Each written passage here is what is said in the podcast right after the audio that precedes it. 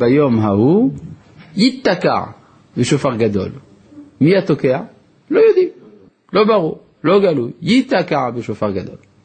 אומר רבי צדוק הכהן מלובלין, משום שלעתיד לבוא, מתברר שקודשא בריחו וישראל חד הוא. מה שעם ישראל עושה זה מה שהקדוש ברוך הוא עושה, מה שהקדוש ברוך הוא עושה זה מה שעם ישראל עושה. ולכן אי אפשר יהיה לציין בצור, בצורה ברורה מי הוא התוקע. לכן לעתיד לבוא ייתקע בשופר. כל זמן שאנחנו לא הגענו לגילוי הזה, אנחנו פונים לקדוש ברוך הוא כאילו שהוא התוקע. תקע בשופר גדול, לחירותנו. הדבר הזה הוליד טעות בהבנת הברכה. אחת הטעויות זה אחד המפרשים לפני 150 שנה, פירש מה זה תקע בשופר גדול, שרק הקדוש ברוך הוא יתקע ולא האדם. כלומר שאסור לנו, כבני אדם, ליזום גאולה. לא כמו שעשה בר כוכבא, שזה הטעות, ולא כמו שניסו כמה פעמים בהיסטוריה משיחי שקר לעלות לארץ ישראל, להקים מדינה וכולי, אסור לעשות זאת, הקדוש ברוך הוא הוא זה שיתקע כשהוא ירצה, כשיבוא לו, בינתיים אנחנו נשארים בגלות.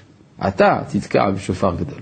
כן? ככה פירש בטעות הרב שמשון רפאל הירש, בגלל שהוא לא הבין כמו הרב צדוק הכהן מלובלין, שהסביר שתקע בשופר גדול זה כדי שיתעורר ייתקע בשופר גדול, שבו מתברר שגם הקדוש ברוך הוא וגם עם ישראל הם הפועלים כאחד. כך שכשעם ישראל מתעורר לשוב, הכוונה שהקדוש ברוך הוא הוא המתעורר גם לשוב כביכול. כן.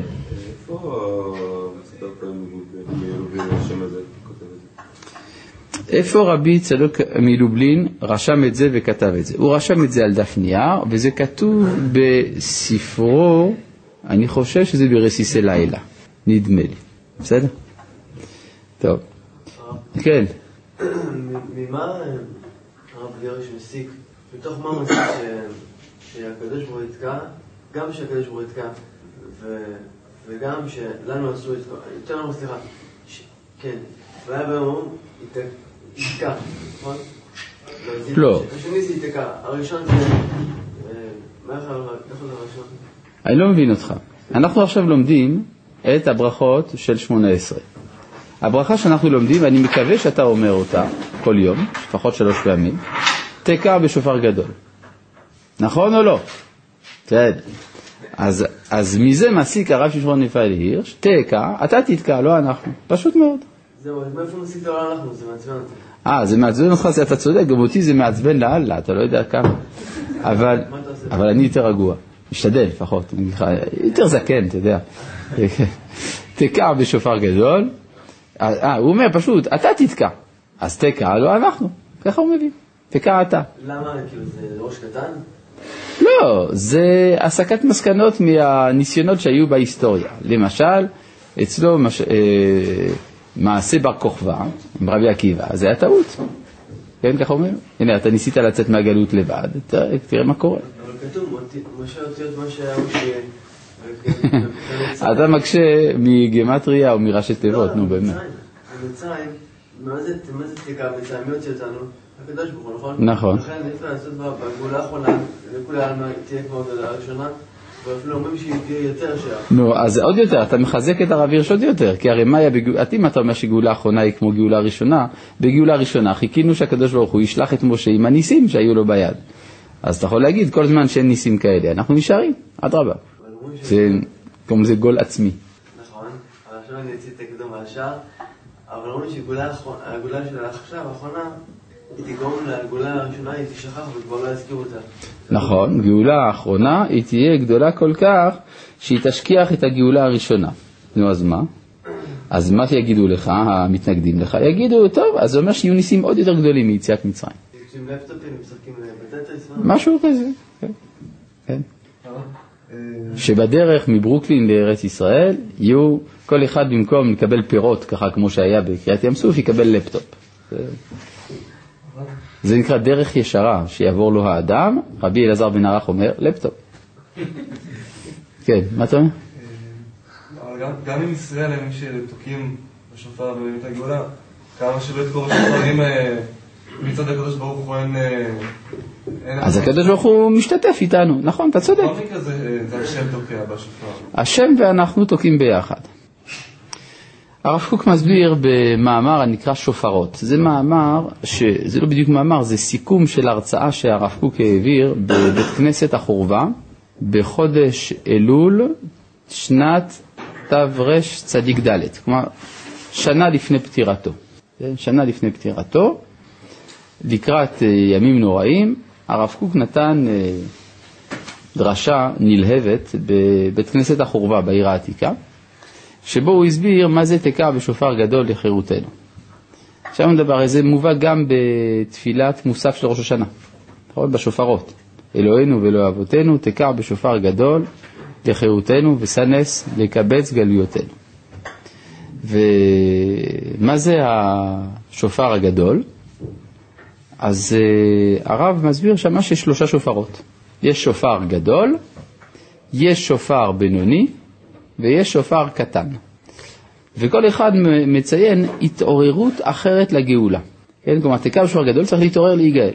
אז uh, ההתעוררות המעולה היא השופר גדול. כמו שופר של איל בהלכה, שופר של איל הוא המובחר. אז תקע בשופר גדול, באיל, הכוונה מתוך התעוררות של קודש, מעין ההתעוררות של תלמידי הגאון מווילנה, או האור החיים, ועוד רבים שבאו לארץ מתוך שאיפה עמוקה פנימית של קודש. אמרו, הגיע הזמן לשוב אל ארץ ישראל על מנת להיפגש עם השכינה. זה נקרא שופר גדול. זה אגב לא הצליח כל כך, כלומר, הם הצליחו להקים את היישוב הישן, אבל לא הצליחו מכוח זה להקים מדינה. יש שופר בינוני, שזה מה שנקרא כל, ה... כל, ה... כל השופרות כשרים. מה זה כל שופר? אדם יכול להביא מבהמה אחרת. לאו דווקא מן העיל, זה נקרא שופר בינוני. שופר בינוני זאת התעוררות טבעית, בריאה של עם שרוצה לשוב אל עצמאותו. וזה נמצא גם אצל הבולגרים, וגם אצל הסנגלים, וגם אצל כל אומה ואומה שהיא משועבדת, שבאיזשהו שלב היא רוצה גם להשתחרר. הדבר הזה הוא חילוני, אבל בריא. לכן זה נקרא שופר בינוני. יש שופר קטן שזה מבהמה טמאה. ובהמה טמאה, כלומר אם אין שופר אחר, אז תוקעים בשופר של בהמה טמאה. אבל לא מברכים על זה. מה זה שופר של בהמה טמאה? זה התעוררות לשוב לציון בגלל הצרות שהגויים עושים לנו. הגויים עושים כל כך הרבה צרות, פוגרומים וכולי, שבסוף, אומר הרב קוק, מי שלא רצה לשמוע לשקול השופר הגדול, וגם לא רצה לשמוע לקול השופר הבינוני, ישמע לקול השופר הקטן, על כורחו ישמע. אבל אין מברכים עליו, ואז שמעו, הרב אמר, פטליורה, היטלר, הם המביאים את הגאולה. אבל זה לא נעים.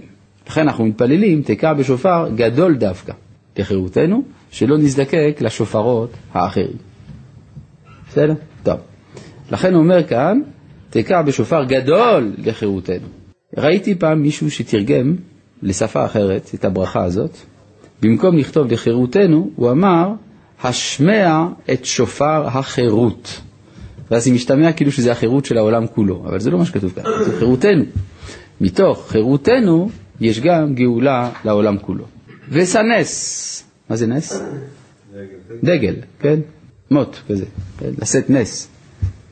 לקבץ גלויותינו, וקבצנו יחד מארבע כנפות הארץ ארצנו, ואוכלת השם מקבץ נדחי עמו ישראל. מה ההבדל בין קיבוץ גלויות לקיבוץ נידחים? נידחים זה מקום אה, בעייתי. נידחים זה מקום בעייתי, וגלויות זה לא בעייתי? לא,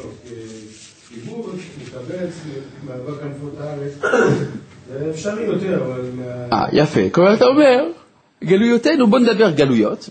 מדובר מקום שבו היהודים נמצאים, אבל זה גלוי. יודעים, הנה, פה יש קבוצה. מה? מה, לקבץ גלויותינו, מה הבעיה? לא, אני אומר, הם עצמם נמצאים בגלות, אבל הם בקיבוץ. הם בקיבוץ, כן, גם. זאת אומרת, אבל זאת אומרת, אתה הולך למקום אחד, אתה רואה, הנה, יש פה קהילה יהודית ועוד קהילה יהודית. זה גלויות. אז אנחנו מבקשים. מה? מה? נידח זה גלות, אה, גלות רעיונית, גלות ברעיון, גלות בתפיסה, גלות בריחוק מהשם מבחינה כמעט נפשית. מבחינה רחוקים מהשם פנימית ברעיון. אתה אומר שנידחים הכוונה רחוקים מהשם, נכון? אני לא מסכים לזה כלל וכלל. כי אם זה היה נכון, זה שייך לברכת השיבנו. פה לא מדובר על חטאים בכלל. פה לא מדובר על גלות רעיונית או גלות רוחנית, מושגים נוצריים שחדרו ליהדות. מדובר פה בגלות פוליטית.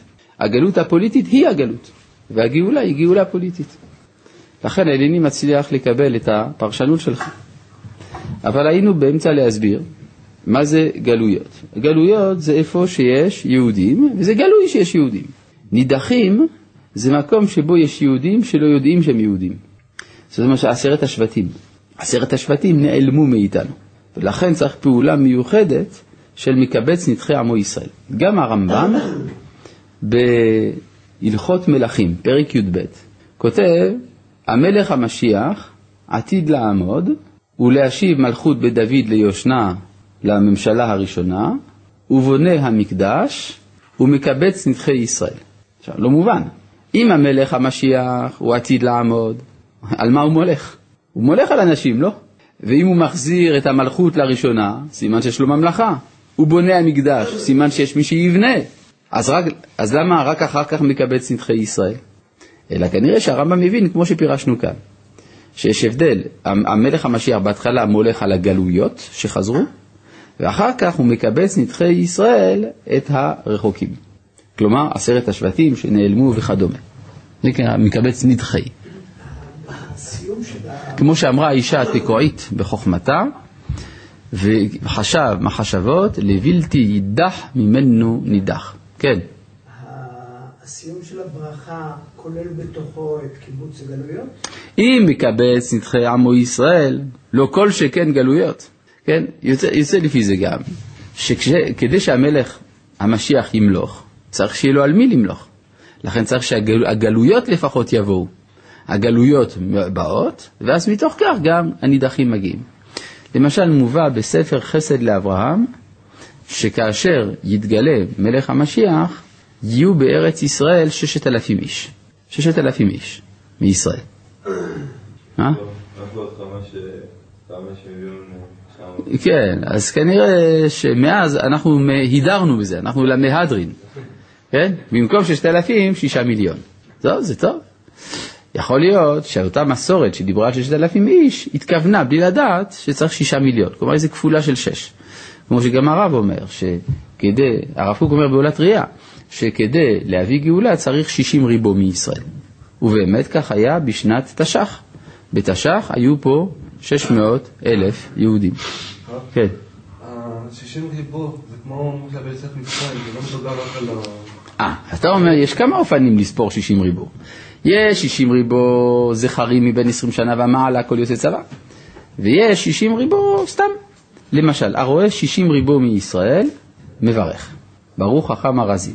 וזה נאמר לא כמו בדגלי מדבר, אלא 600 אלף יהודים. אפילו התינוקות וכולי, מברכים את הברכה הזאת בשם ומלכות. ויש כנראה כוח מיוחד למספר הזה. כן? הגאון מווילנה אמר שכאשר יתחיל התהליך של שיבת ציון, צריך להעביר בבת אחת 60 ריבו מישראל לארץ ישראל, שאם לא כן יהיה קשה מאוד, והיה רבנו מוריד דמעות כשאמר לנו זאת, אומרים תלמידיו. זאת אומרת, הוא הרגיש שאם לא יהיו 600 אלף יהודים בזמן בארץ ישראל, עלולה להיות שואה. כן? זה מובא בספר כל התור. הבאתי את זה בחוברת שלי שואה ושאלה, שמודפסת בתוך קובץ זית רענן, שיצא שנה שעברה. כן? אז אה, יש 600 אלף. אגב, קרה מקרה, אני הייתי במקום כזה שבו היו 600 אלף יהודים בארץ ישראל, צריך להיות בארץ ישראל דווקא. כן, הייתה פעם הפגנה נגד המדיניות של בית המשפט העליון, פה בתחנה המרכזית בירושלים, היו 500 אלף. 500 אלף זה עוד לא 600 אלף. נכון, אבל הייתה הפגנת נגד בגן סאקר, לא רחוק משם, קילומטר משם, של כמה עשרות אלפי יהודים. ובאמצע, בין שתי ההפגנות, כדי להפריד, היו אלפי שוטרים שבאו כדי לשמור על הסדר. כך שמי שהסתכל מלמעלה יכול היה לראות 600 אלף יהודים בבת אחת. אז זה מעניין, כדי להגיע ל-60 ריבוע אתה צריך את כל סוגי היהודים, גם אלה שבצד ההוא וגם אלה שמתנגדים. וגם הכוחות הכביכול מפרידים, הם נצרכים כדי להשלים 60 ריבוע. קרה דבר מאוד מעניין למחרת, למחרת אותו יום. יש תוכנית ברדיו שבה אדם אומר כל האסונות שהיו אתמול. כן? אתמול היה שוד, היה אונס, היה רצח, היה זה, זה, זה. ובמחרת בבוקר, היהודי שאחראי להעביר את כל הדברים האלה ברדיו, הוא אומר, התקשרתי לכל תחנות המשטרה, לזה, לפה, לשם, כלום. אני כבר איזה, איזה עשר שנים מעביר את התוכנית הזאת ברדיו, וזו פעם ראשונה שאין כלום. כנראה שכשיש 60 ריבוע, יש השראת שכינה, יש השראת שכינה, יש הגלה. כן? תגידו זה מיסטיקה, מה אכפת לי, תגידו. עכשיו, אה, אז איפה היינו? אה, כן, מה? הגיע המשיח, התברר שאלה שחיים פה כיהודים ויהודים, גם אפשרות. אה, אתה רוצה לתרץ למה 6,000 לעומת 6 מיליון? זה קצת מוזר, כאילו לא יכול להיות שכל יתבטל. הצעתך זו, אה, הצעתך זו נדחית על הסף. לא מתקבלת על הדעת כלל וכלל. אין דבר כזה. מה זה? מה? כל מי שהיום יהודי הוא יהודי מאה אחוז? אני אומר, מה שאתה אומר, שיתברר שרק ששת אלפים יהודים הם יהודים, אז זה מה שרצית לומר. הדבר הזה הוא פשוט מקומם, הוא שערורייתי, אני לא יכול לקבל אותו. אז, אז. אה, יהיו קצת הפתעות, יבוא המשיח, יהיו כמה הפתעות, כן, כן, כן, כן, נכון. טוב. אה, אז הוא אומר, תקע בשופר גדול לחירותנו, הכוונה שיבת העצמאות המדינית על ידי 600 אלף יהודים, וסנס לקבץ גלויותינו, מדובר על היהודים הגלויים, ויקבץ נדחי עמו ישראל, מדובר על היהודים המרוחקים כל כך שאנחנו לא יודעים על קיומם, או שהם עצמם שכחו שהם יהודים. ברור. אז זה נקרא מקבץ נדחי עמו ישראל. עכשיו, יש באמצע וקבצנו יחד מארבע כנפות הארץ, לארצנו. מה זה קבצנו יחד? מה, מה, מה זה בא לאפוקי? יש משהו שאנחנו מבקשים שיקרה כדי שלא יקרה משהו אחר. מה זה קבצנו יחד? שלא יקרה שתקבצנו לא יחד. אלא מה? קודם כל מהכנף ההוא, ואחרי זה מהכנף ההוא, אחרי זה מהכנף ההוא, אחרי זה מהכנף ההוא. זה לא בריא שהגלויות יתקבצו לא בבת אחת. כי מה שיקרה זה שמי שמגיע ראשון, אז הוא, הוא קובע את האופי של החברה. מגיע אחר כך מישהו בעל אופי אחר, ואז יש לו עימות עם, ה, עם מי שכבר קבע את הנורמות. עכשיו בא מישהו שלישי, עוד פעם בעיה, כן? איך קוראים לו? אה, זה... אה, נו, מי זה שעשה את המערכון הזה? לא. אריק איינשטיין, נכון? הוא עשה איזה כזה, כזה מערכון כזה, שכל אחד שמגיע, אה, כן, הוא מסתכל על זה שבא אחריו, מה, מה הוא מגיע עכשיו לבלבל לנו את המוח, כן? danke schön bitte schön, כן? אז זה, יש איזו בעיה של מתחים בין עדתיים, בגלל שכל יהודי בא עם, עם הרושם של הגוי שאצלו הוא חי. והדבר הזה אה, יכול להיפתר רק אם כולם באים יחד. לכן התפילה היא, קבצנו יחד מארבע כנפות הארץ, ולא אה, זה אחר זה. יש עוד אה, ביטוי כאן, זה הביטוי מהרה. כן, אמרנו שבחלק מהנוסחאות, אצל הספרדים במיוחד, מוסיפים את המילה מהרה. יש גורסים ככה, וקבצנו יחד מהרה מארבע כנפות, ויש גורסים וקבצנו מהרה יחד מארבע כנפות. למה ההבדל הזה בין שתי הגרסאות, יחד מהרה או מהרה יחד? בגלל שבמקור היה יחד מהרה, אבל רצו, בגלל הפיק, כוונות הארי, שיחד מארבע כנפות יהיה ביחד, כי זה רומז לשם קדוש של תיקון הברית, ולכן הכניסו את המילה מהרה לפני המילה יחד. אבל בכל מקרה, מה, מה זה פה אומר הסיפור הזה של המהרה? צריך שהגאולה זה יבוא מהר. מה זאת אומרת מהר? הרי גאולה, איך אמרו רבותינו בירושלמי, גאולתם של ישראל באה, קמעה קמעה, אז מה אתה ממהר? כשזה מגיע, שזה יהיה מהר. כלומר, אם כבר זה מגיע, אז צריך שבבת אחת תקפוץ, כי אם לא זה מסוכן. כן, ותחזק מצרים על העם למהר לשלחה מן הארץ.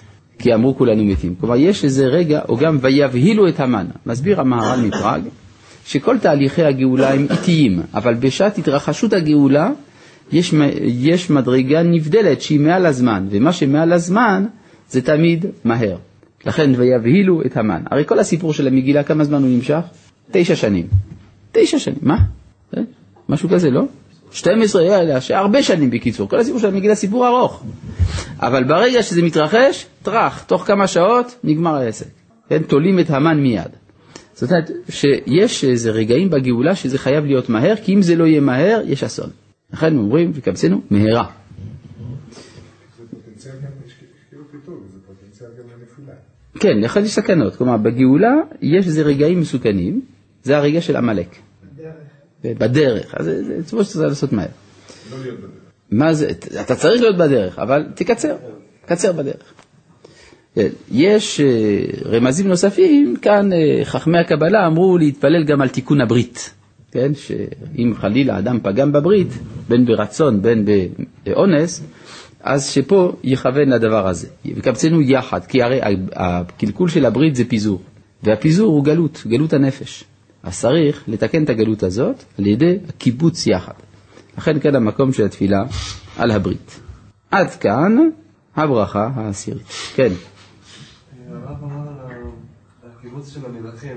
אה, מה- לגבי כל ה- כל האנשים שטוענים שהם צאצאים של יהודים, כל מיני בחינות בעולם שיש להם מנהגים של... אז מה אתה אומר על כל הקבוצות בעולם שטוענות שהם צאצאי יהודים? אז אנחנו מקימים ועדות מיוחדות שדנות, ועדות של רבנים, והן דנות בכל הטענות האלה. זה כבר יש היום. נכון. מה... וזה לא משנה, זה אותו דבר, מה- למה שישתנה פה משהו? אלא כתוב בירושלמי, עשרת השבטים גרי צדק לעתיד לבוא. כן, יכול להיות שחלק מהם באים כגרים. אגב, יש דבר מאוד מעניין שקרה לגבי בני מנשה, שהרב הראשי לישראל, הרב שלמה עמר, קבע שהם יהודים לעניין חוק השבות, אבל הם זקוקים לגיור על פי ההלכה. זה דבר מאוד חדש, כי עד עכשיו לא מצאנו את ההפרדה הזאת. אלא שכאן אנחנו רואים את ההבדל בין שבט יהודה לבין ממלכת ישראל. שיכול להיות שאדם שייך לישראל לפי הנורמות של ממלכת ישראל, כמו בני מנשה, אבל הוא לא עבר עדיין את כור ההיתוך של שבט יהודה, שדורש גיור לפי נורמות מסוימות. כן? אז ההבחנה הזאת של קיבוץ ישראל ויהודה, שני העצים שמתחברים כאחד, זה בעצם הנבואה של ישעיהו, של יחזקאל, שמתקיימת היום. כן? ואתה בן אדם, קח לך עץ אחד, וכתוב עליו ליהודה וכו'. גאולה פוליטית היא הגאולה המקורית של עם ישראל, ללא השפעות נוצריות, משום שמדובר באומה ולא בדת? אכן כן. מאחר והיהדות היא אומה ולא דת, אז הגאולה שלה היא לאומית, פשוט מאוד, דבר פשוט. אני זוכר לפני כמה שנים, סיפרתי לכם את זה. התבקשתי לדבר בפני קבוצה של אנשי כנסייה. ביקשו שאני אדבר איתם על המשמעות הדתית של יום העצמאות. אז אמרתי להם, דיברתי שעתיים וחצי איתם, זה היה דווקא מאוד מעניין, והיו שם נזירים, נזירות וכדומה. תלמיד חכם אמר לי שאני חייב ללכת, אז הלכתי, כן, נדבר איתם, ואמרו לי, כבוד הרב ידבר על המשמעות הדתית של יום העצמאות. אמרתי, דעו לכם שאין שום משמעות דתית ליום העצמאות. כשם שאין שום משמעות דתית לחג הפסח, או ליום השבת, ולכל מועדי ישראל, ולכל המצוות של היהדות. כי כל המצוות של היהדות הן לאומיות ולא דתיות. כלומר, הן פונות אל הכלל ולא ליחיד. אז מיד הם התחילו עם קושיות. הם אמרו, א', זאת מדינה שבה לא שומרים שבת, ואין צניעות, וצריך לחכות למשיח, ומה עם כוחי ועוצם ידי עשה לי את החיל הזה? כל הדברים האלה, כל הקושיות שאני הייתי רגיל לשמוע אותם במקורות אחרים, פתאום גיליתי את המקור של הקושיות. טוב. אה, ש... מה? אוי, היה מאוד מעניין. שעתיים וחצי, לא, לא, לא, אני לא סיפרתי לך הכל, טוב. אבל לפחות לדעת מה המקור של טענות כאלה, זה מאוד מעניין. טוב. שלום כבוד הרב. Est-ce que l'expression נדחה עמו ישראל peut inclure les âmes גלגולי נפשים בגויים? Si oui, de quoi s'agit-il exactement? טוב, זו שאלה שנשלחה מצרפת, והאם הביטוי נדחה, השאלה היא האם נדחה עמו ישראל יכול לכלול גם גלגולי נפשים בגויים? אני לא יודע מה זה גלגולי נפשים, אבל אני מנחש שאולי הכוונה של השואל זה גלגולי נפשות או גלגולי נשמות, כן, שבאות מן הגויים. יכול להיות, כן. אנחנו, הרי יש, יש מדרגות מדרגות של הכוונות בזה. כלומר, זה שאני מתנגד להסברה שמדברת רק באופן רוחני, זה אם היא רק באופן רוחני. אבל על גבי הגאולה הפוליטית, אז נעשות, נעשים גם הרבה דברים נוספים. יש גמרא במסכת כתובות שהולכת בכיוון של השואל מצרפת. במסכת כתובות כתוב שגלגולי נשם, שלעתיד לבוא, מתים שבחוץ לארץ, באים לארץ ישראל על ידי גלגול. עכשיו, רש"י כותב גלגול מחילות. גם הגמרא עושה, גם הגמרא, אבל בהתחלה הגמרא אומרת על ידי גלגול, ורק אחרי כמה שורות אומרת גלגול מחילות. אז הכוונה גלגול יכול להיות כפשוטו. אם כן, מצאנו מקור מפורש לגלגול בתלמוד, בניגוד לאלה שאומרים שאין. טוב, שאלה נוראה. האם יכול להיות שהעובדה שנרצחו 6 מיליון יהודים בשואת אירופה מרמזת על כך שאותה כפולה של 6 הייתה אמורה להיות בארץ ישראל במקום, במקום באירופה? והמספר 6 מיליון רק מחדד את מה שכתב רבי צדוק הכהן. מה כתב רבי צדוק הכהן? אה, כן. זו שאלה נוראה. אני לא יכול לישון בלילה אחרי דברים כאלה. לא יודע, לא. מי בא בסוד השם? מי מבין בדברים האלה? כן. מי זה שבט מנשה היום בדיוק? לא, לא, לא, יש שבט מנשה בהודו. בהודו. כן. כן. לא, האתיופים זה מוזכר במגילה, נכון? להראות את העמים והשרים אתיופיה. אה, אה שמח לראות שהבנת. טוב. אה, אגב, תדעו לכם שכשאני מעביר את השיעור בצרפתית, אני מעביר פה שיעור בצרפתית במכון, ושמתי לב שיש חבר'ה שאני עושה להם בדיחות בצרפתית והם לא מבינים.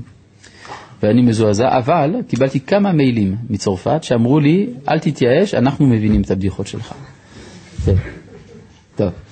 אה, ובזאת אנחנו מדלגים בצעדי ענק לעבר הברכה האחת עשרה, הלא היא ברכת השיבה שופטינו, השיבה. אנחנו מבקשים השיבה שופטינו. סדר הגאולה הוא משכן. מה זה משכן? ראשי תיבות. מלך, שופט, כהן, נביא. מלך הכוונה, אנחנו רוצים קודם כל עצמאות. אחרי העצמאות, אנחנו רוצים גם שיבת המשפט. הסנהדרין. אחרי זה אנחנו רוצים שיבת הכהונה, אנחנו רוצים את בית המקדש. ואחרי זה אנחנו רוצים את הנון, נבואה, כן? שסוף סוף ישוב ריבונו של עולם לדבר עמנו, ישכון בנו כימי קדם, מלך, שופט, כהן, נביא. כן. אתה שואל האם לא אמור להיות נביא לפני כהן, זאת אומרת צריכה להיות נבואה כדי לבנות את בית המקדש. ככה אתה טוען. כן או לא? למה אתה אומר את זה? כן, כי אתה שמעת שתנאי לבניית בית המקדש זה הנבואה. זה הסיבה של השאלה שלך או לא? לא. לא, אז למה אתה שואל את זה? בשביל, לא יודע, שכהן גדול, כדי שהוא ייכנס, הוא צריך להיות אה, נביא. אתה אומר שכהן גדול כדי שייכנס צריך להיות נביא. יפה, אני לא ידעתי שהיהדות כל כך מתפתחת, זה הלכות חדשות שאני שומע בכל יום. מאיפה לקחת שהכהן הגדול צריך להיות נביא? ניחשתי לא... ויברכני אלוהים בגללך. אבל אה, לא, לא, זה לא, לא הכרחי. יש דעה שאומרת שבית המקדש כדי להיבנות צריך נבואה. אבל זה לא דבר כל כך פשוט וכל כך מוסכם. וחוץ מזה, אז גם אם נגיד שצריך נבואה, אז מה? אז זה אומר שזה מתחיל בקצת וזה ממשיך בהרבה. קצת נבואה, אחר כך הרבה נבואה. הרי גם uh, הסנהדרין, אמנם היא עוד לא קמה, אבל הרב קוק הקים את הרבנות הראשית לפני שקמה המדינה. זאת אומרת, כבר הוא תכנן את התחלת הסנהדרין באיזושהי צורה. איפה מוסבר טעם לאומי לכל מצווה? למשל ציצית או שבת. ואיך מקרבים אדם לאומי למצוות כשהמצוות נראות לו לא קשורות ללאום ולחיזוק האומה וכדומה. איפה מוסבר טעם לאומי לכל מצווה? נו, זה בכל התורה כולה. ציצית למשל, מה מוזכר על הציצית? אני השם אלוהיכם אשר הוצאתי אתכם מארץ מצרים להיות לכם לאלוהים. אם כן מדובר על מעשה המזכיר לנו את יציאת מצרים שהוא שחרור לאומי. שבת? מה, כתוב וזכרת כי עבד היית בארץ מצרים ויפדך השם אלוהיך משם על כן ציווך השם אלוהיך לעשות את יום השבת. אז מה בכלל השאלה? כן? ואיך מקרבים אדם לאומי למצוות כשהמצוות נראות לו לא קשורות ללאום ולחיזוק האומה וכדומה? אז צריך שאתה תלמד איך כל המצוות קשורות לחיזוק האומה וללאום. תלמד. כן? הרי לא ייתכן שהאדם אה, יאהב את אומתו ולא יאהב גם את התוכן הלאומי-תרבותי של אומתו. כן, מה אתה אומר? האם יש שיעור כזה? לא. יש לי שיעור על טעמי המצוות באופן כללי, אבל לא, לא הנקודה הזאת. טוב, אבל באופן כללי המצוות הן בעלות טעמי, טעמים לאומיים, זה דבר פשוט. אפילו ברית מילה, שזה נחשב לכאורה למעשה דתי פולחני מובהק. אם תסתכלו בתורה, בפרק י"ז של ספר בראשית, מדוע ניתנה ברית המילה? לתת לך את ארץ כנען. נכון? זאת אומרת, זה שטר הבעלות על ארץ ישראל, וגם ספר הזוהר אומר את זה, שזאת הסיבה שבני ישמעאל יכולים לרשת את הארץ בזמן הגלות, כשישראל אינם בה, משום שהם עושים ברית מילה. כן? כלומר, יש קשר בין הדברים. אז מה פרטי בקיום מצוות? השכר? מה פרטי בקיום מצוות? מה שפרטי בקיום מצוות זה כאשר האדם לא מחובר ללאומיות, כלומר בזמן הגלות. בזמן הגלות, אז האדם למשל מניח תפילין, כי זה נותן לו יראת שמיים. זה נותן, עולם הבא, זה נותן לו יראת שמיים וכדומה. כן? ציצית, זה מקדש אותו וכולי. זה שורשי הרצינית עכשיו. מה? עכשיו שאין גלות למעשה, שאנשים נמצאים בגולה והם לא חייבים להיות שם, אז כאילו המצוות שלהם, איזה ערך הוא מקבל? אתה שואל פה שאלה קשה מאוד, שעלולה להיות חריפה מאוד גם בתשובתם. אתה שואל, אם ככה, היום שכבר הסתיימה הגלות, אז מי שמקיים מצוות בחוץ לארץ, מה זה? מה זה, מה זה באמת? הציבי לך ציונים אני מבין, זה כדי לא לשכוח עד שחוזרים, אבל עכשיו חזרנו, אז למה ממשיכים? אה? הרב, איך אתה יכול להגיד שהסתיים הגלות שיש חצי מהיהודים נמצאים על אדמת ארצות הברית? איך אני יכול לומר שהסתיימה הגלות כש... רבע באירופה. אתה שואל, איך אני יכול לומר שהסתיימה הגלות כשיש חצי מהיהודים בארצות הברית ועוד רבע באירופה? עד כאן השאלה. רוצה תשובה? כן או לא? בסדר, בטח, אתן לך תשובה. בסדר, רציתי לדעת אם אתה רוצה תשובה, זה חשוב לדעת. טוב, התשובה היא שזכינו לעצמאות מדינית. ברגע שזכינו לעצמאות מדינית זה גאולה. כמו שלמשל, כשהשתחררנו מעול היוונים, נקבע חג החנוכה, שבו אומרים הלל על גאולתנו, למרות שרוב היהודים נשארו בבבל. אבל ברגע שישנה עצמאות מדינית בארץ ישראל, יש גאולה, כמו שכותב הרמב"ם. ימות המשיח הוא בעולם הזה, והוא הזמן שבו תשוב המלכות לישראל. ככה אומר הרמב"ם. הזמן שבו תשוב המלכות לישראל. מלבד זאת, מדינת ישראל היא מדינתם של כל היהודים בעולם כולו, כולל של היהודי בארצות הברית, וכבר נאמר במפורש על ידי כמה ראשי ממשלות ושרי חוץ ממדינת ישראל, שמדינת ישראל רואה לעצמה זכות להתערב עבור כל יהודי בעולם, בין שהוא ישראלי, בין שהוא לא ישראלי. כן, בבקשה.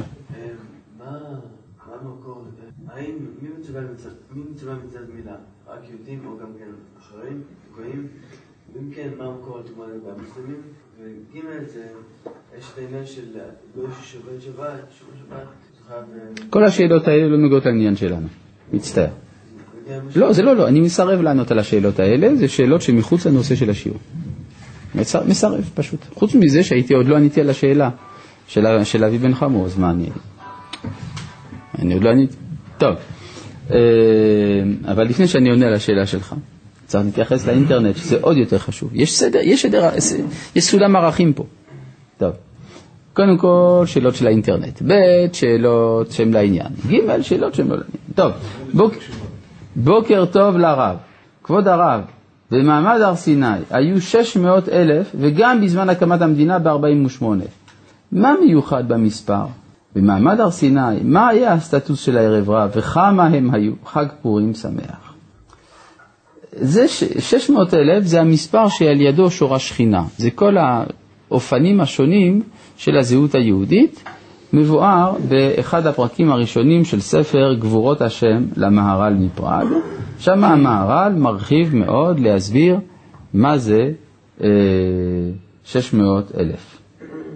דבר נוסף, בכלל המספר 60, 60 זה מספר של מעגל שלם. עכשיו, הסטטוס של הערב רב, אה, היה סטטוס של אה, גרים. כמה הם היו? הרבה. הלאה. אה, עכשיו לגבי שאלתך, אז מה זה המצוות שמקיים היום בחוץ לארץ? זה ההתחלה של הדת של הגויים. היום המצוות שמקיימים בחוץ לארץ זה משהו שמתחיל, שעלול בבוא הזמן להיפרד מן היהדות, ולהפוך להיות הדת של אומות העולם. כי באיזשהו שלב הגויים יתעלו, ומתחילים לחשוב על דברים כאלה. יש כיוונים אצל בני נוח, כל מיני כיוונים כאלה של אימוץ חלקים של היהדות. ואז צריך להשתדל למהר לעלות לארץ, לפני שכבר לא ידעו להבדיל בין בית כנסת לבין כנסייה. ויש אומרים שכבר קשה להבדיל. כן, מה רצית? אה, בקשר למצוות שאדם עושה. איך, מה מה אדם יכול לעשות כדי שהוא יעשה את המצוות, לפי מה שהרב אמר, מצוות הן כלל לאומיות, שאדם עושה מצווה בארץ זה משהו כללי של כל האומה. נו, איך אדם שעושה מצווה כלשהי באמת שיכול, אה, מה הוא יכול לעשות כדי באמת להרגיש ולהתחבר לעניין הזה שזה של משהו כללי ולא משהו פרטי שלו שהוא עושה? הוא צריך להבין שהוא עושה את זה לטובת הכלל. זאת אומרת, למשל, אם אדם עושה מצווה למען עצמו, או הוא עושה את זה למען הכלל, הוא מגיב אחרת. דוגמה, יש מצווה בכל לילה בחנוכה להדליק נר. ביום הראשון להדליק נר, ביום השני להדליק נר. הידור, להדליק ביום הראשון נר אחד, בשני שני נרות, בשלישי שלוש נרות. יש לי מספיק שמן כדי לקיים את המצווה, אבל לחבר שלי אין מספיק שמן. האם אני צריך לדאוג שגם הוא ידליק עם השמן הזה, אבל אני לא אהדר, או שעדיף שאני אקיים את המצווה לבדי בהידור? ברור שאם אתה הולך מתוך תפיסה כללית, יותר חשוב שרבים יקיימו את המצווה במדרגה פחות טובה, מאשר שיחידים יקיימוה בהידור. מה שאין כן אם אתה אומר שהיהדות היא פונה אל היחיד, אז זה יוצא לפי זה שהיחיד הוא העיקר. יכול להיות אבל ש... שאני מבין שזה פונה ליחיד, אבל זה כמו שפונה אליי, פונה גם אליו. וכל אחד ביחיד שלו, אה, לא הבנתי איך זה משהו כללי של כולם. לא, כלומר, זה שאני דואג לשני, זה מראה שיש לי נפש כללית. זאת אומרת שאני רואה את המעשה הזה כמעשה של הדלקת נרות של עם ישראל, לא הדלקת נרות שלי. זה לא שאני רוצה לצאת ידי חובת הדת, אלא אני רוצה שכלל ישראל יודע על הניצחון על החשמונאים. הבדיחות, אה, השואל קוראים, לו, קוראים לעצמו אנונימוס. הבדיחות והחידודים שלך מעמיקים את השיעורים ומדרבנים את גלגלי המחשבה. מלבד זאת, ההומור הגנוז בדבריך מזקק ומעלה את רמת השיעורים ומסייע לתובנות. בתורה ללא הומור אין תבלינים, ומשהו עמוק מפוספס. תודה על כך. לא יודע על מה הוא מדבר. אני חשבתי שאני אומר רק דברים רציניים, אבל כנראה שהוא הבחין בדבריי במשהו שאני לא שמתי לב אליו, והוא לאיזה מידה של בדחנות והלצה, שמוסיפה אולי חן לדברים הרציניים הנאמרים בשיעור. אז ובכן, זאת הלצה נאה, נהניתי, חה, חה, חה. כן. במה מתבטאת, אמרת לא שר חוץ הכל, לדאוג לכל יהודי בעולם? כן, למשל, במה זה מתבטא? למשל, אם יש, אם רודפים איזושהי קהילה יהודית באיזו מדינה רחוקה, מדינת ישראל מתערבת, מג- מגיבה או לא? שולחת את אנשי המוסד או לא? שולחת, נכון. סימן שעבורנו כל יהודי בעולם הוא חלק ממדינת ישראל. בין שהוא כבר מימש את זכותו לאזרחות או בין שלא. אגב, גם חוק השבות הוא ביטוי לזה. חוק השבות אומר שכל יהודי יש לו זכות להיות אזרח של מדינת ישראל. זה אומר משהו. זה אומר שהמדינה הזאת איננה רק של הישראלים. דווקא החוק הזה הוא אבסורדי. החוק הזה הוא לא אבסורדי כלל וכלל, הוא חוק נפלא. Uh, עכשיו בואו נמשיך בברכה ה-11. השיבה שופטנו כבראשונה. אם כן, אנחנו uh, ממשיכים... Uh, טוב, יש פה שתי שאלות. מצוות לאומיות, יש שיעור של הרב על התפילין שמסביר את הנושא מצוין. אה, יפה. אז מי שרוצה על מצוות לאומיות, יש, הנה, שיעור על התפילין. שמעתי. טוב, אה, יפה, אז משהו. אבל אפשר לעשות על כל המצוות. האם הכפולות של שש, על פי מה שהזכרת, נובעות מששת ימי הבריאה? יכול להיות, לא יודע. גם ששת ימי הבריאה, שאלה מאיפה זה נובע. אולי זה נובע מו' שבשם הוויה, י"ק ו'. אולי שם יש קשר. ויש גם בספר יצירה על שישה כיוונים, כן, מובא בספר הכוזרי, מאמר רביעי, פסקה כ"ה שם. אז לך תדע. יש גם בהקדמת תפארת ישראל על אה, שישה ביטויים שמציינים את התורה במזמור י"ט שבתהילים וכולי. טוב, אה, השיבה שופטנו כבראשונה ויועצנו כבתחילה. והסר ממנו יגון ואנחה, ומלוך עלינו אתה השם לבדיך. בחסד, יש לו גורסים בחסד, וברחמים, יש גורסים בצדק ובמשפט, ויש גורסים וצדקנו במשפט. ברוך אתה השם, מלך אוהב צדקה ומשפט, ובעשרת ימי תשובה אומר, המלך המשפט, ויש גורסים בלי המילה מלך. ברוך אתה השם אוהב צדקה ומשפט, בלי המילה מלך, זה נדמה לי גרסת הרמב"ם. טוב, על כל פנים יש פה בקשה שהקדוש ברוך הוא ישיב לנו את המשפט ואת היועצים. למה הכוונה? השיבה שופטנו כבראשונה. מי תיקן את הברכה הזאת? אנשי כנסת הגדולה, לא? מה הם היו? שופטים בעיקר. מה זה כנסת הגדולה? זה סנהדרין מורחבת. אז מה? אז מבקשים, אה, הם מקטרגים על עצמם. השיבה שופטנו כבראשונה. הם רוצים להשיב את הסנהדרין. הם עצמם הסנהדרין, אז מה הם... אה? אה? מה? אז זהו, הם רוצים לחזור להיות כמו הנביאים, כמו 70 נביאים שהיו בימי משה. זה הכוונה. כלומר, אנחנו מחפשים את הסנהדרין האידיאלית. קל וחומר, אנחנו, שאצלנו הכוונה של התפילה הזאת היא עוד יותר ברורה, אין לנו סנהדרין, אז אנחנו מבקשים שהיא תשוב. השיבה שופטנו כבראשונה. איך עושים את זה? איך משיבים את הסנהדרין? אז יש אה, ברמב"ם, הוא מביא הלכה פשוטה. כדי להקים את הסנהדרין צריך בשביל זה שיהיה 70 סמוכים. מי סומך אותם? הרב שלהם. אז צריך שיהיה רב אחד סמוך, שהוא יסמוך את כל האחרים, ואז ככה אפשר להשיב את הסנהדרין למקומה. ומתוך כך ממנים סנהדראות יותר קטנות ובתי דינים של שלושה וכולי. אבל קודם כל צריך להקים את הסנהדרין, 70 איש. מה זה רב סמוך? רב סמוך זה אדם שקיבל סמיכה מרבו, ורבו קיבל מרבו, שקיבל מרבו, שקיבל מרבו עד משה רבנו. אם אין לו סמיכה, אז הוא לא יכול לדון בדיני קנסות, הוא לא יכול להיות חבר בסנהדרין, יש הרבה חסרונות באדם שהוא לא סמוך. אה, דבר נוסף, בתקופה מסוימת גזרו שרק בבית הנשיא יסמכו. כלומר, לא כל אחד סומך, אלא רק הנשיא הוא זה שסומך. והביזנטים הרשעים, מהרה יאבד זכרם אמן, הם אה, ביטלו את הנשיאות, ביטלו את הסמיכה, ואין הסמיכה אלא בארץ ישראל, ואז אין לנו היום סמוכים. אז השאלה היא איך אפשר לחדש את הסמיכה. אומר הרמב"ם, אין בעיה, צריך פשוט שכל הרבנים יתאספו בארץ ישראל, וימנו עליהם ראש אחד, ויגידו שהוא סמוך. ואז הוא יוכל לסמוך אחרים. ככה כותב הרמב"ם. הדבר הזה עורר ויכוחים גדולים, על כל, פח, על, על כל פנים, כן, זה באמת חידוש של הרמב"ם, זה לא כתוב בשום מקום.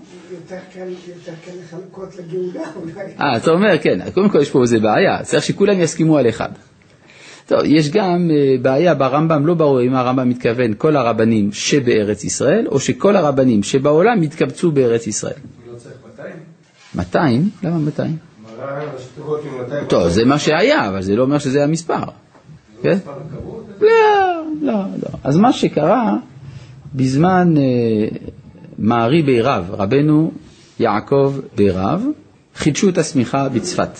מי זה רבי יעקב בירב? מאיפה הוא בא? הוא בא מתלמסן.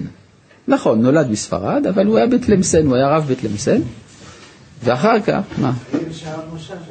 אגב, רבי יוסף מסעס היה שם הרב אה, בתלמסן, כן, וכדומה. זה עיר באלג'יריה, שמעתם על זה, על אלג'יריה פעם? טוב, על כל פנים, לא יודע למה זה הזכרתי את זה. טוב, רבי יעקב ברב היה בתלמסן, אחרי זה היה בטורקיה, אחר כך עלה לצפת, ובצפת התקבצו באותם הימים ענקי עולם, בעיקר מספרד. אמרו, וואלה, אנחנו פה כל כך הרבה רבנים חשובים, כל אחד, הוא היה שם פצצה, כן? כל אחד היה יכול להכניס לכיס הקטן, כמו שרגילים לומר. כן, עשרה רבנים ראשיים של ימינו, זה היה ענקי ענקים. הם התקבצו בצפת, אמרו וואלה, יש לנו הזדמנות, אנחנו גדולי ישראל, בואו נחדש את השמיכה, אנחנו סוף סוף בארץ ישראל. אז אה, בואו נעשה את זה, וסמכו את רבי יעקב ברב.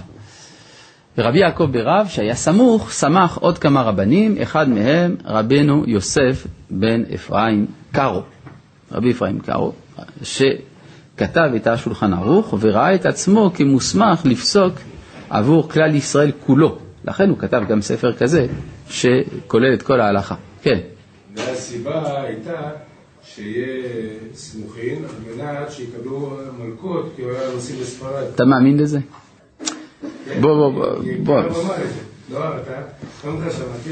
כן, ואתה מאמין מה שאמרתי? טוב, בואו נסביר על מה מדובר, כן? עשו, ברור שהייתה להם כוונה מאחורי כל זה. למה הם רוצים לחדש את השמיכה? הם רוצים להקים סנהדרין. ולמה הם רוצים להקים סנהדרין? כי הם רוצים להקים מדינה. באותם הימים היו מחשבות להקים מדינה בגליל. היה יהודי אחד באותו זמן באיסטנבול בשם דון יוסף נשיא, הוא ודודתו דונה גרציה נשיא. הוא היה הדוכס של נקסוס, של האי נקסוס בים האגאי, והוא גם היה ראש ממשלת האימפריה הטורקית. הוא בעצם ניהל את האימפריה הטורקית, היהודי הזה. ו... מה? זה זמן רבי יוסף קארו, 1600, לא, 1550, איזשהו באזור, כן? 560, והחליטו, אה, רצו להקים מדינה, לכן באותם הימים בנו את טבריה, ופרח אז המרכז היהודי בצפת וגם בירושלים, בחברון, היו כמה כוונות כאלה. אבל הייתה בעיה של, אה, זה היה מסוכן לדבר על דברים כאלה תחת השלטון הטורקי. ודאי שהשלטון הטורקי לא היה מעוניין בחתרנות מדינית כזאת. אז חיפשו איזשהו תירוץ, ומצאו, אמרו, יש בעיה, יש אצלנו פה בצפת הרבה אנשים שהיו אנוסים בספרד, ואז הם עבדו עבודה זרה, באונס, אבל הם עבדו עבודה זרה, הם אכלו גם חלב ודם, אז הם התחייבו כרת. האדם שחייב כרת זה ממש לא נעים, היו יראים לנפשם. אמרו יש פתרון, כל חייבי מלכות שלקו נפטרו מידי כריתתם. צריך לקבל מכות בבית דין, ברגע שאתה מקבל מכות בבית דין אתה כבר לא חייב כרת. אבל מה, איזה בית דין יש לו זכות לתת מכות? רק בית דין סמוך. אז אנחנו נקים בתי דינים של שלושה, סמוכים, כדי לתת מכות. זה היה הסיפור שמכרו לתקשורת. זה ברור שהסיפור הזה הוא לא כשאחד גדול, מה אתה אוכל כל דבר? הרי זה ברור שהאנשים האלה הם עברו על כריתות שלא מרצון, אלא באונס, אז הם לא חייבים כרת. דבר נוסף, גם אם הם עשו את זה ברצון, הרי ברגע שאדם עושה תשובה, אין כרת. דבר שלישי, לא הייתה התראה, אין מלכות בלי התראה. אז זה ברור שכל הסיפור הזה זה סתם המצאה, אלא הייתה להם כוונה יותר פנימית. בסדר? זה שאני סיפרתי בשיעור את הדבר הזה, זה לא עושה את זה אמת. אבל לא שמעתי את זה. אה, שמעת את זה בשיעור, ברור, זה מובא. בקונטרס השמיכה שם, בין מערי ברב למער אלבך, כל הוויכוח שם מזכירים את הנקודה הזאת. אבל זה ברור שמערי ברב הוא רק מכר לוקשים למער אלבך. אתה, אתה איתי עכשיו? טוב, בסדר. עכשיו, כל הסיפור הזה אה, עורר את התנגדותו של חכם אחד בירושלים, גאון גדול, המער אלבך. רבנו לוי אבן חביב, הרב של ירושלים, והוא אמר, כל מה שעשיתם זה שטויות, שום דבר. אמרו לו, מה אכפת לנו מה שאתה אומר? אמר להם, לא שאלתם אותי, אז uh, כתוב שצריך כל הרבנים בארץ ישראל, לא? מה, אני לא, לא פונקציה? אמרו לו, גם אם אתה פונקציה, אבל אתה מיעוט, וכשיש רוב ומיעוט, הרוב קובע. אמר להם, מה זה כשרוב ומיעוט הרוב קובע? זה כשהתייעצו ביחד, אבל אתם לא התייעצתם איתי. ברגע שלא התייעצתם איתי, אתם אחד ואני אחד. כן, כל קבוע, כמחצה על מחצה דמה. אז כל מה שעשיתם, אין לכם רוב, אני נגד, לא עובד. גם באותם, מה? פנו אליו בכלל שהוא יצטרף אליהם? לא, לא פנו אליו, זה לא העניין. טוב, הדבר הזה, כי בכלל מלכתחילה לא לא, לא רצו לדבר איתו, לא שמו. אז אה, טוב, הייתה מבוכה קצת מכל הסיפור הזה, פנו לרדב"ז, שהיה במצרים באותם הימים, רבינו דוד אבן זמרה, שאלו את דעתו. עכשיו, הרדב"ז כותב בפירושו לרמב"ם, שגם הוא התנגד. הוא אומר, שאלו אותי וגם אני התנגדתי, והוא מסביר גם מדוע, אבל המדוע שלו זה נשמע גם כן אה, לא רציני. הוא אומר, תשמע, הכל האוכל, הרמב"ם כתב שהדבר צריך הכרע, סימן שהרמב"ם לא היה בטוח. לא, יש לי קצת בעיה עם זה, כי הרי המאירי והרשב"א הביאו את דברי הרמב"ם בלי לכתוב שהדבר לא בטוח. כלומר, גם הרשב"א, גם המאירי סבורים שזה כך להלכה.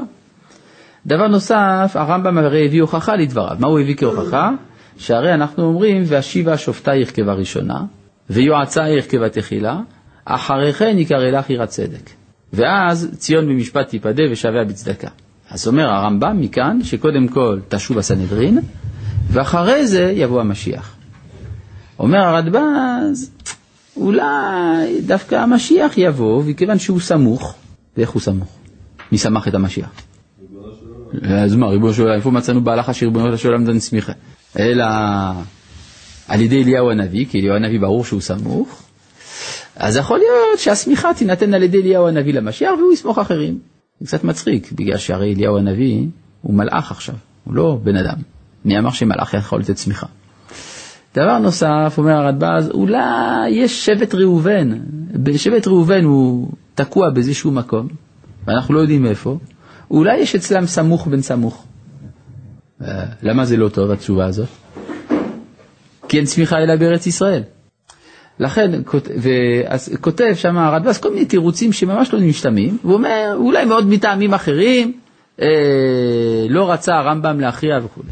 רואים שההתנגדות הייתה מפני, כנראה שלא רצו לדחוק את הקץ, אולי חששו מהתגובה הטורקית. בכל זאת, גם אחרי דבריו של הרדב"ז, מערי ברב, לא אכפת לו, המשיך לסמוך. יש לנו בערך כ-15 שמות של אנשים שקיבלו סמיכה ממערי ברב, זה המשיך במשך שניים שלוש דורות והופסק. הופסק כנראה בגלל ההתערבות של השלטון הטורקי, שרדף אגב את מערי ברב. הוא היה צריך להסתתר. ועל כל הסיפור הזה, וזה הפסיק.